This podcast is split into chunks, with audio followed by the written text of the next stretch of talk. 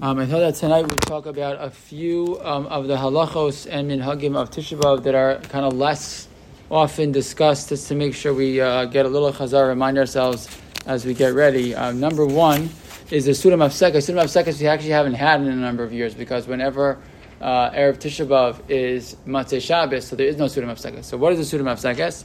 The Suda Mafseka is not the meal that you eat to get yourself all prepared and ready for the fest. That's just a meal you get you eat to get prepared for the fast. You should eat and drink whatever you need to get ready for the fast. There's then a separate Suda. Shulchan quotes in Simon Tov Kuf Nun base, um, and that Suda has a lot of restrictions to it.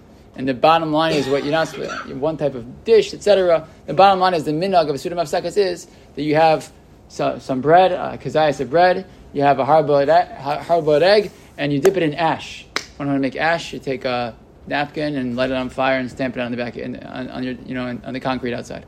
Um, so you take a, to, take a piece of bread, a, uh, a hard boiled egg, and some ash. You sit in the ground and eat it by yourself. Eat it by yourself, so you don't have to make a zimon. You don't you don't bench anybody else. You, bet, you bench by yourself. So uh, the problem is you're going to have this big meal that you're gonna you know that you're gonna eat, and many people will wash during that big meal, and then they're gonna and then they're gonna bench, and then right away you're gonna make hamotzi again.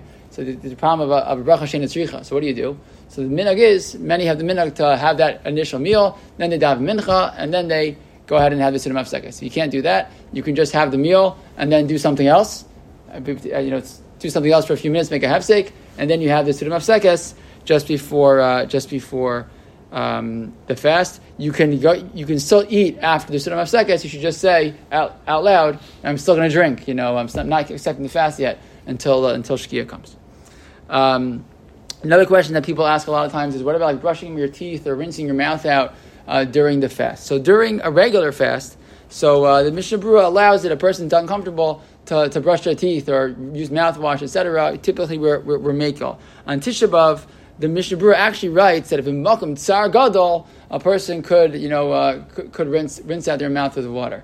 Um, the the uh, being very careful not to swallow anything. If Moshe writes, actually, he thinks that that mouthwash would be even worse. Why would mouthwash even worse? Because it is Isser Rechitza on Tisha B'Av. So he thinks that rinsing mouthwash really shouldn't do. So the minhag generally is not to rinse out at all, to, to, not do anything. But if a person's in a really, really, really uncomfortable position, so to rinse out a little bit with water and just spit it right out is something the Mishnah Berurah would allow. But Makam Tsar Gadol.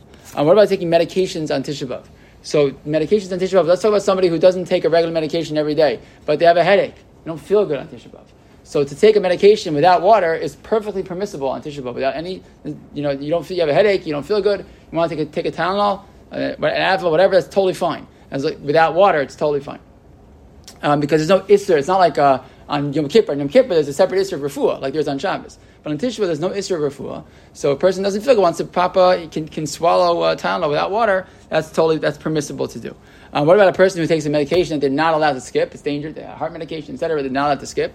Um, so, uh, so the post advice in that scenario, person should take a little tap water, you know, warm tap water that's a little yucky to drink, and uh, just take down enough, enough that you need just to just to, just to swallow the pill, and that's permissible. And the person still considered like you're fasting. That's not a that's not there. You know, that's not the normal way to drink. A small amount that's a little little gross. So that's uh, t- certainly that's permissible to do. A person should not stop any medication uh, without asking your doctor. Don't say, Tisha B'Av, I'm not going to take it unless you're sure that your doctor allows you not to take it. Um, sicha, you're not supposed to put on salves and creams and lotions and things like that on Tisha B'Av. What about deodorant? So the poskim write that if a person is in a situation where they don't smell good, so to put deodorant on so that you don't not don't smell bad, that's not a that's not putting that's not sicha shel ta'anug. You're not doing that to feel better. Doing just to not smell. So that so the poskim allow uh, applying deodorant so a person shouldn't shouldn't smell bad. Um, She'ilas Shalom. This one is one of the hardest ones on Tisha B'av because a lot of people don't know don't know this halacha. You're not supposed to say hello. I've told you this many times. I call Rabbi Simon sometimes for Shaila on Tisha B'av. He picks up with yes because you can't say hello. You can't say hello. You can't just, it's not just Shalom Aleichem. You're not supposed to say hi to any person on Tisha B'av. It feels like a little bit like uh, not nice. The, the Shulchan even talks about it. If a person you know says hi to you, they don't know the halacha, so you should respond with hello, but a little bit of a you know, less uh, jovial response to show that you're not really supposed to say hello. Um, but uh, that's uh, that, that's the din. Um, uh, one other thing that, that also, again, less talked about, there's an Isser of Tashmish Hamita on uh, of marital relations on Tisha B'av. Not only that, Shulchan Aruch writes that, that, a husband and wife should sleep in separate beds, sleep in separate beds like they're in Nida on uh, on Tisha B'av night. Shouldn't sleep in the same bed on Tisha B'av night. And he also quotes an Indian that a husband and wife should not touch on Tisha B'av, Tisha B'av night.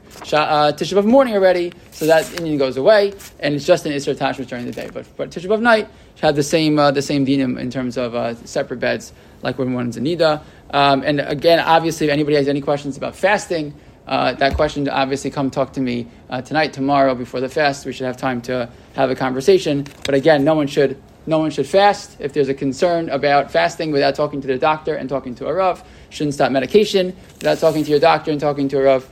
And Be'ez Hashem, these halachas should be halacha always the lolamaisa, but if we need them, then we know what to do.